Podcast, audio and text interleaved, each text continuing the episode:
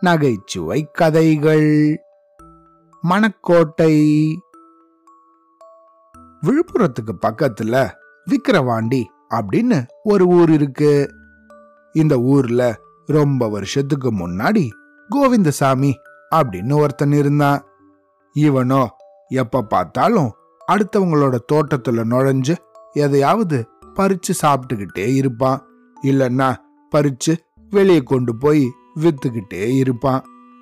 அப்படிதான் அன்னைக்கு ஒரு நாள் இந்த கோவிந்த்சாமி வெள்ளரிக்காய திருடுறதுக்காக ஒரு தோட்டத்துக்கு போனான். அந்த தோட்டத்துக்குள்ள போனதும் அங்க இருக்கிற பல வெள்ளரிக்காய்களை பார்த்து அப்படியே பிரமிச்சு போயிட்டான். அப்படி பிரமிச்சு நின்னபடியே இந்த வெள்ளரிக்காய்களை பார்த்து தன் மனசுக்குள்ள ஆஹா ஒரு மூட்டை வெள்ளரிக்காய்களை பறிச்சுக்கிட்டு போய் வித்தோன்னா நல்லா காசு கிடைக்கும். கிடைச்ச பணத்துக்கு ஒரு கோழி வாங்கணும். ஆ, அப்புறமா இந்த கோழி வாங்கணும்னா அந்த கோழிகள் முட்டையிடும். தான் இட்ட முட்டைகளை இந்த கோழிகள் அடை காக்கும். அடை காத்து குஞ்சுகள் பொரிக்கும் ஆஹா கூட்டம் கூட்டமா கோழி குஞ்சுகளையும் வளர்ப்பேன். அப்புறம் அந்த கோழி குஞ்சுகளை வித்து ஒரு பன்னியும் வாங்கணும். ஆமா இந்த பன்னிகளும் நிறைய குட்டி போடும். அந்த குட்டிகளை வித்து ஒரு குதிரை வாங்க போறேன். அந்த குதிரைகளும் கூட குட்டி போடும் தானே. அந்த குட்டிகளை நல்லா வளர்த்து வித்தோம்னா ஏராளமான பணம் கிடைக்கும். ஐ அந்த பணத்தை வச்சு ஒரு வீடும் அது கூட ஒரு தோட்டத்தையும் கூட வாங்குவேன். அந்த தோட்டத்துல வெள்ளரிக்காய்களை பயிரிடுவேன். இந்த வெள்ளரிக்காய்களை யாரும் திருடாதபடி காவலுக்கு ஏற்பாடு செய்வேன் நம்ம தோட்டத்தை பாதுகாக்க யாராவது ஒரு முரட்டு காவல்காரனை நியமிப்பேன்.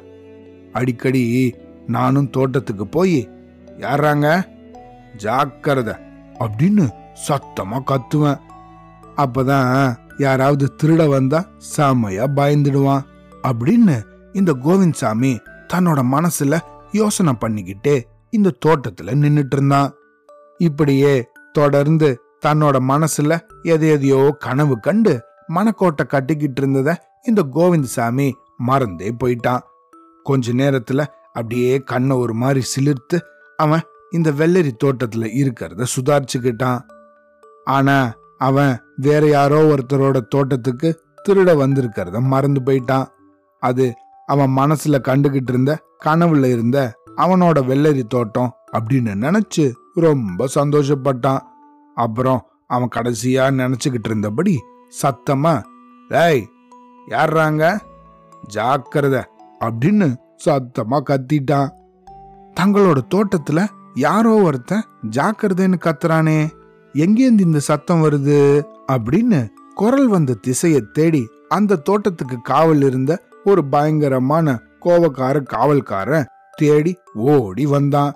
அங்க வந்து பார்த்தா இந்த கோவிந்த்சாமி திருடுறதுக்காக நின்னு இருந்தான் அவனை பார்த்ததும் இந்த காவல்காரனும் டேய் எங்க தோட்டத்துக்கே வந்து என்னைய யாருன்னு கேக்குறியா? உன்னை என்ன பண்றேன் பார் அப்படின்னு தன் கையில இருந்த ஒரு குச்சி எடுத்து அவனை துரத்துக்கிட்டே ஓட ஆரம்பிச்சான்.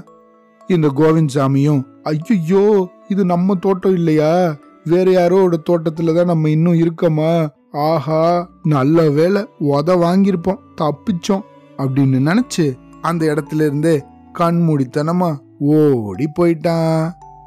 அவ்வளோதான்.